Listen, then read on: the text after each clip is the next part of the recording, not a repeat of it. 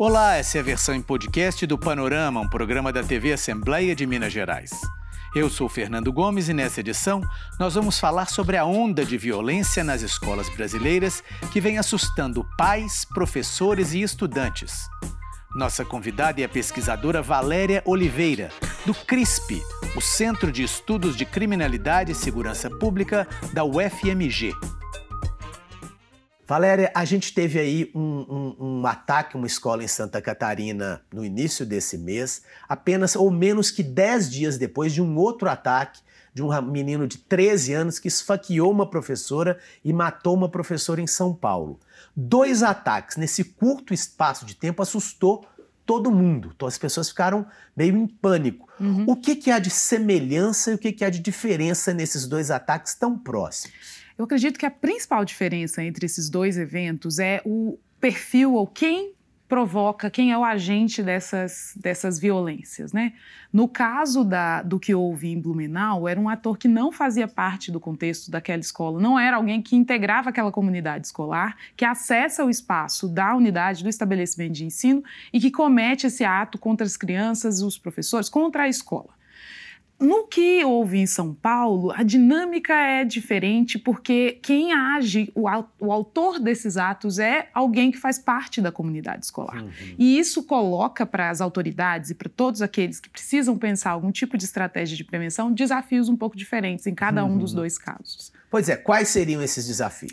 No caso daquela violência que é produzida e que tem é, é nasce dentro do espaço da escola, as medidas elas precisam envolver também um processo de mais médio e longo prazo, que envolve, por exemplo, identificar previamente quais são os comportamentos dos estudantes, de atores que façam parte da comunidade escolar também, que não sejam só os estudantes, mas no sentido de antecipar possíveis sinais que evidenciem que um, alguém que faça parte dessa comunidade tem uma disposição, tem dificuldade de relacionamento, tem um comportamento que pode favorecer esse tipo de prática violenta e violenta no sentido extremo como o que aconteceu em São Paulo. Uhum. Aquele estudante ele já havia se envolvido em outros problemas na escola anterior, naquela escola, havia é, indicado em redes sociais que poderia cometer algum ato como aquele, então isso coloca um desafio que envolve o campo pedagógico no sentido mais estrito. Uhum. Mas aí, como eu gosto sempre de dizer, não no sentido de que a escola sozinha pode fazer isso, mas de que ela vai se envolver de uma forma mais direta com o apoio das secretarias é, correspondentes, municipal, estadual e das forças de segurança pública, outros atores, no sentido de atender e de monitorar, de certa forma, a esses eventos antes que eles aconteçam, porque aquela pessoa está ali, dentro uhum. do convívio. No caso de Blumenau, a gente Foi tem uma coisa um meio fen... que totalmente né, imprevisível, vamos dizer. Ela assim. são eventos de certa maneira conectados, porque há o, o contra quem é produzida a violência é o mesmo ator que a instituição de ensino, que é um, uma escola. É, e eles, portanto, tem alguma associação, principalmente quando a gente pensa na proximidade entre esses eventos. Né? Há estudos, principalmente analisando os eventos que se dão nos Estados Unidos com muito mais frequência, falando sobre como há um evento, a divulgação que envolve esse evento, é, como que isso afeta a incidência dos próximos eventos com um perfil semelhante. Uhum. Então, é possível que isso possa ter alguma relação com o fato de que, em, em poucos dias depois, a gente tem outra situação.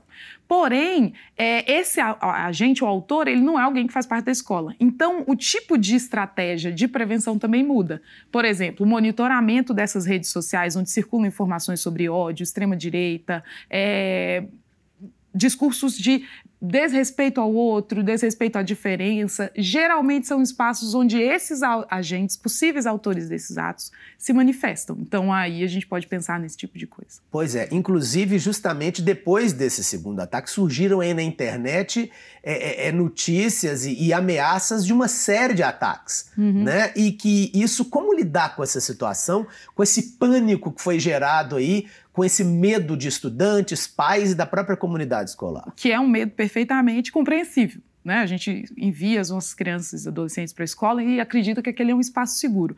Eu acho que é importante trabalhar com esse, lidar com esse pânico em diferentes níveis. É, do ponto de vista da segurança pública, a inteligência vai fazer com que seja possível distinguir o que é uma ameaça razoável, onde existe de fato um risco de, de que algo aconteça, dos boatos que são é, disseminados nas redes sociais e que se espalham com muita velocidade, não apenas a respeito desse tema, mas de muitos outros, como a gente tem visto repetidamente no Brasil, no que diz respeito à política, à pandemia, mas no mundo inteiro em é, fenômenos semelhantes. Né? Então a gente já viu como que essas notícias falsas, essa a influência das redes sociais tem afetado a dinâmica política e social no mundo inteiro e no Brasil não é diferente. Então, a atuação da segurança pública com inteligência, com quem faça de fato o monitoramento dessas redes, desses espaços e consiga identificar esses autores tão logo haja é, a disseminação de algum tipo de informação sobre um possível ataque, ela é essencial. E eu diria até que é aí que a segurança tem um papel mais importante do que, em muitos casos, e muitas propostas que têm sido apresentadas, de simplesmente destacar policiais, aposentados ou não, para que estejam nas, atuando na porta, na da, porta escola. da escola. Isso, uhum. claro, tem algum, alguma eficácia, mas não somente. Porque se o autor, se, se a pessoa motivada já está lá na porta da escola, talvez ele, inclusive, haja contra aqueles profissionais. O interessante é que a gente consiga fazer é, evite com que esse ato chegue ali já uhum. é, a, a, a, ponto de ser cometido. Você tocou no assunto justamente que a gente vai conversar agora, que é justamente uma imagem que tem circulado aí na internet, uhum. que mostra um iceberg para re representar o que é visível e o que é invisível nessa discussão sobre a violência nas escolas. Olha só, olha o nosso mar ali e o nosso iceberg, ele já apareceu. Olha, o que, que as pessoas veem geralmente? Elas veem o bullying e vem a negligência parental. Agora, tem muita coisa que as pessoas ignoram: a vulnerabilidade dos jovens a ideologias extremistas, os grupos online sem as restrições por parte das plataformas, o aumento do acesso às armas de fogo, a disseminação de discursos misóginos e racistas e a espetacularização por parte da mídia. Essas partes aí que as pessoas ignoram, que está mais abaixo isso preocupa mais? Como lidar com isso? Preocupa muito, não sei se mais. Porque, na verdade, o que é aparente tem uma associação grande com o que não é. E talvez não é que não seja aparente, mas a gente não associa isso com violência na escola. A gente vai buscar lá só na escola as motivações para esse tipo de fenômeno, mas a escola está inserida num contexto mais amplo, social, político, é, e que esse contexto, ele naturalmente mantém alguma relação, ele não é determinante de tudo que acontece dentro da escola, a escola é um organismo social e que pode estabelecer ali é, seu esquema de regras, sistema de valores né, que são compartilhados, os combinados que são próprios da escola, porém ela não está distante e completamente afastada desses, desses fatores contextuais. Uhum. Então, não é novidade, não, não que não seja novidade, mas não nos surpreende imaginar que após um período onde todos esses fenômenos eles foram acerrados, tanto o discurso racista, misógino, a homofobia, é, essa discussão sobre armas de fogo, de ampliação do acesso a armas, um, uma,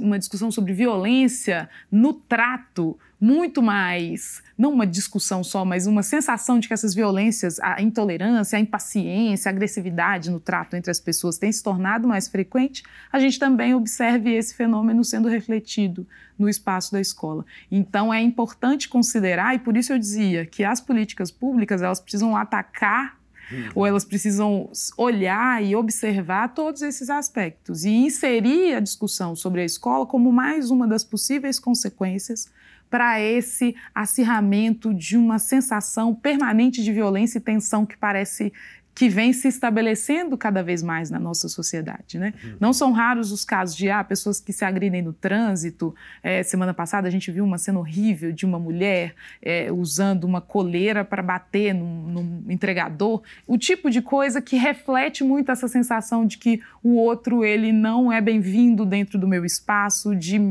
é, permanente medo do outro, do diferente e, e de necessidade de, de, proteção no sentido de, de distanciamento hum. e, ou de eliminação, nos casos de eliminação do outro, da diferença em casos mais extremos. Então isso é muito importante ser trazido, tanto como tema de debate na escola, de discussão, conversa.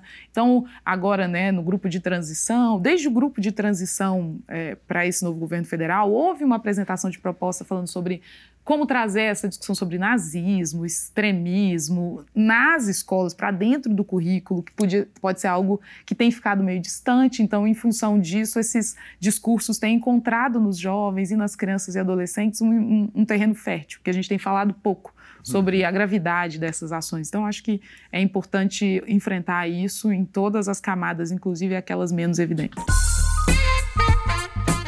Esse foi o podcast do Panorama, um programa da TV Assembleia de Minas Gerais. O programa completo sobre a onda de violência nas escolas do país você acompanha no portal da Assembleia, almg.gov.br/tv. Apresentação: Fernando Gomes. Produção: Marcela Rocha. Edição: Leonora Malar e edição de áudio: Jean Miranda.